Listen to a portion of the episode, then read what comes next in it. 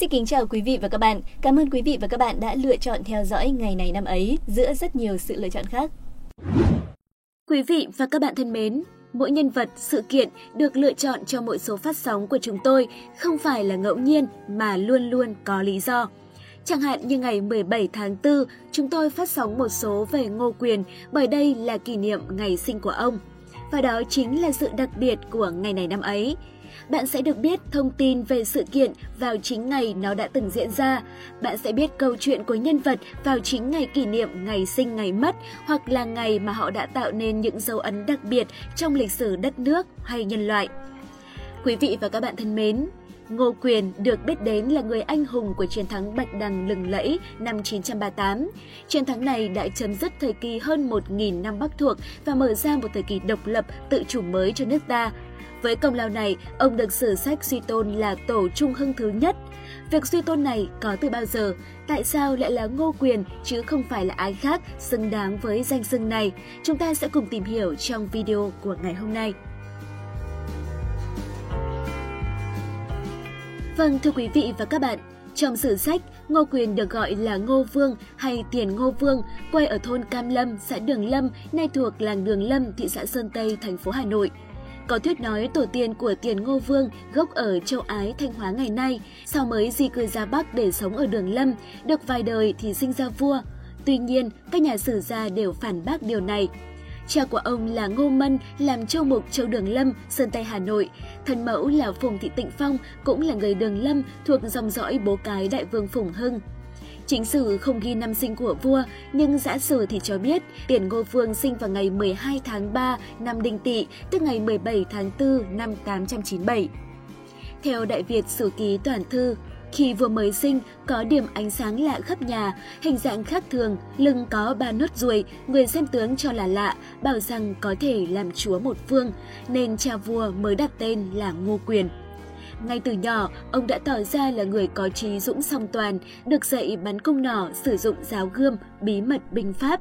Ngô Quyền lớn lên trong lúc đất nước mới giành được quyền tự chủ. Ông nối trí cha tập hợp lực lượng, trở thành một hào trưởng hùng mạnh trong vùng, được nhân dân kính phục. Năm 905, nhân việc nhà đường có loạn, một thổ hào người Việt là Khúc Thừa Dụ đã nổi lên đánh đuổi người Trung Quốc, chiếm giữ phủ thành, xưng là tiết độ sứ.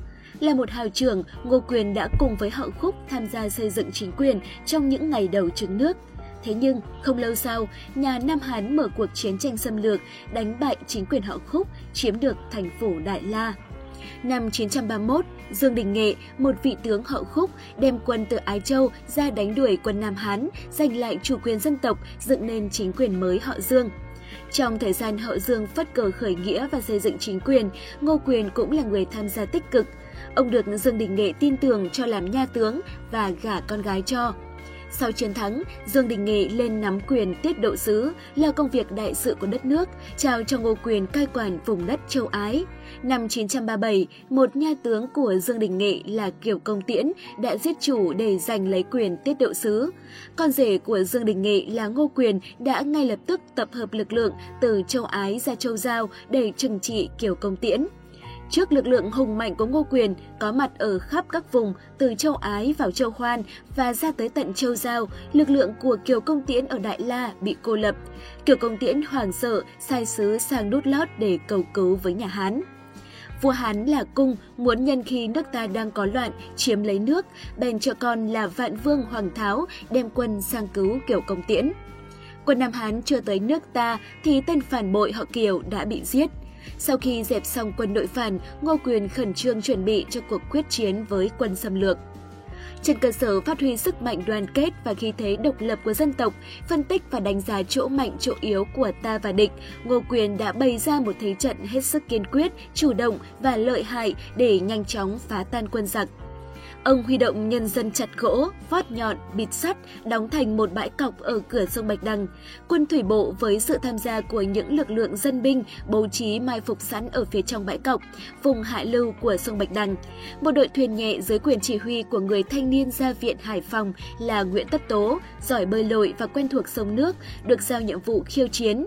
Nhân lúc nước chiều lên, nhử địch vượt qua bãi cọc, dấn thân vào cạm bẫy mai phục bên trong của ta. Bạch Đằng là cửa ngõ phía đông bắc của Tổ quốc, ở đó có núi cao ngất, nhiều nhánh sông đổ lại, sóng cồn man mác giáp tận chân trời, cây cối um tùm che lấp bờ biển. Ngô Quyền không những biết lợi dụng địa hình thiên nhiên để ém quân mai phục, phối hợp bộ binh với thủy binh, ông còn là người biết lợi dụng thủy triều sớm nhất trong lịch sử quân sự nước ta gắn với việc bố trí bãi cọc ngầm nổi tiếng. Trong thế trận của Ngô Quyền, trận địa mai phục bên trong bãi cọc giữ vai trò quyết định, chặn đứng đoàn thuyền địch và giáng cho chúng một đòn tiêu diệt bất ngờ và nặng nề. Trận địa cọc giữ vai trò quan trọng khóa đường tháo chạy của chiến thuyền địch và bao vây tiêu diệt triệt để quân giặc. Sự phối hợp giữa hai trận địa chứng tỏ quyết tâm chiến lược của Ngô Quyền là phe này không chỉ đánh bại quân giặc mà còn bao vây tiêu diệt toàn bộ bộ binh và thuyền của giặc, giành thắng lợi oanh liệt mà còn muốn đập tan mộng xâm lược bành trướng của quân Nam Hán. Trận địa cọc là một nét độc đáo của trận Bạch Đằng, cũng là một sáng tạo rất sớm trong nghệ thuật quân sự Việt Nam.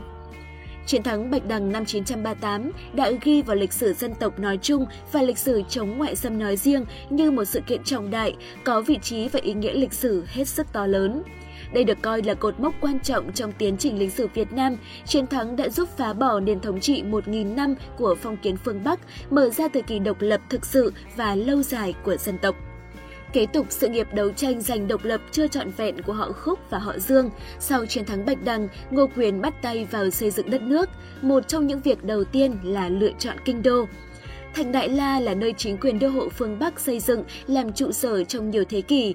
Năm 905, Khúc Thừa Dụ nổi dậy nắm giữ tiết độ sứ, tiếp theo đó là con và cháu của ông. Rồi tới năm 931, Dương Đình Nghệ lên nắm quyền, cũng chọn Đại La làm lỵ sở. Ngô Quyền nhận biết Đại La có những thuận lợi về cơ sở vật chất cho một vương triều mới được thành lập. Tuy nhiên, Đại La lại mang đậm tàn dư của chính quyền đô hộ vừa bị đánh bại, điều đó buộc ông phải đề cao cảnh giác. Khác với Hậu Khúc và Dương Đình Nghệ, Ngô Quyền chọn Cổ Loa, nay là xã Cổ Loa, huyện Đông Anh, Hà Nội, làm kinh đô.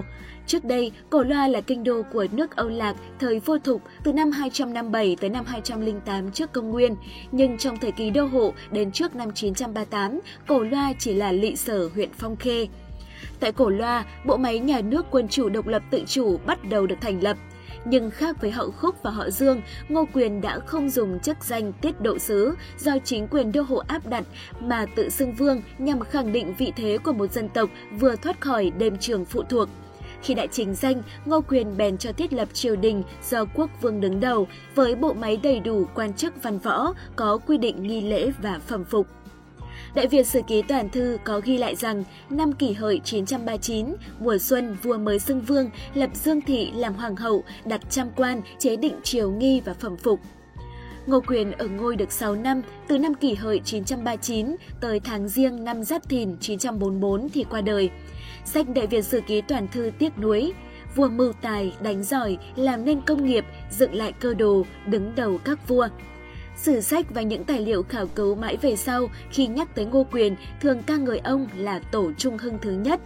Với tất cả công lao của ông được nói ở trên, có lẽ chúng ta đã hiểu lý do vì sao ông được suy tôn như vậy. Tổ Trung Hưng là tôn hiệu do hậu duệ đời sau đặt cho những bậc tiền bối có công trung hưng cơ nghiệp của tổ tiên hoặc quốc gia dân tộc đã bị suy thoái do những tác động từ yếu tố chủ quan hay khách quan.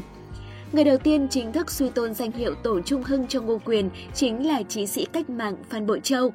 Trong cuốn sách Việt Nam Quốc sử khảo, Phan Bội Châu đã tôn gọi Ngô Quyền là Tổ Trung Hưng và mở đầu bài viết của mình khi nói tới tình cảnh nước ta rơi vào ách đô hộ của ngoại bang phương Bắc.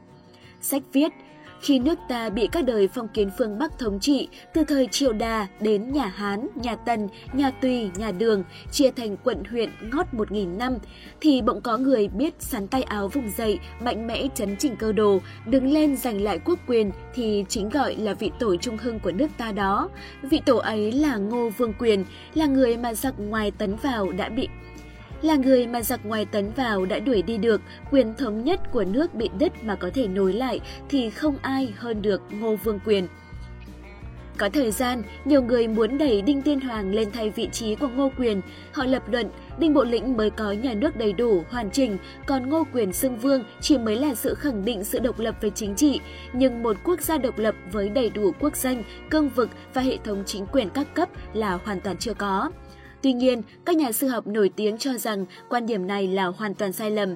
Lúc sinh thời, giáo sư Phan Huy Lê có lưu ý rằng không được phép quên hay hạ thấp vai trò của chiến thắng Bạch Đằng năm 938. Ông viết, riêng ngày thành lập nước Đại Cổ Việt năm 968, theo tôi không thể tách khỏi ngày chiến thắng Bạch Đằng cuối năm 938. Chiến thắng Bạch Đằng là chiến công vĩ đại, có ý nghĩa vô cùng to lớn, đã chấm dứt cả thời kỳ Bắc thuộc hơn nghìn năm, đưa dân tộc vượt qua một thử thách cực kỳ hiểm nghèo của hơn 10 thế kỷ bị phong kiến Trung Quốc đô hộ. Không có Ngô Vương Quyền thì không có Đinh Tiên Hoàng và không có chiến thắng Bạch Đằng thì sẽ không có nước Đại Cổ Việt. Cảm ơn quý vị và các bạn đã theo dõi video của ngày này năm ấy. Nếu thấy nội dung thông tin thú vị bổ ích, đừng quên like, share video và dành tặng kênh một lượt đăng ký nhé. Còn bây giờ, xin chào và hẹn gặp lại!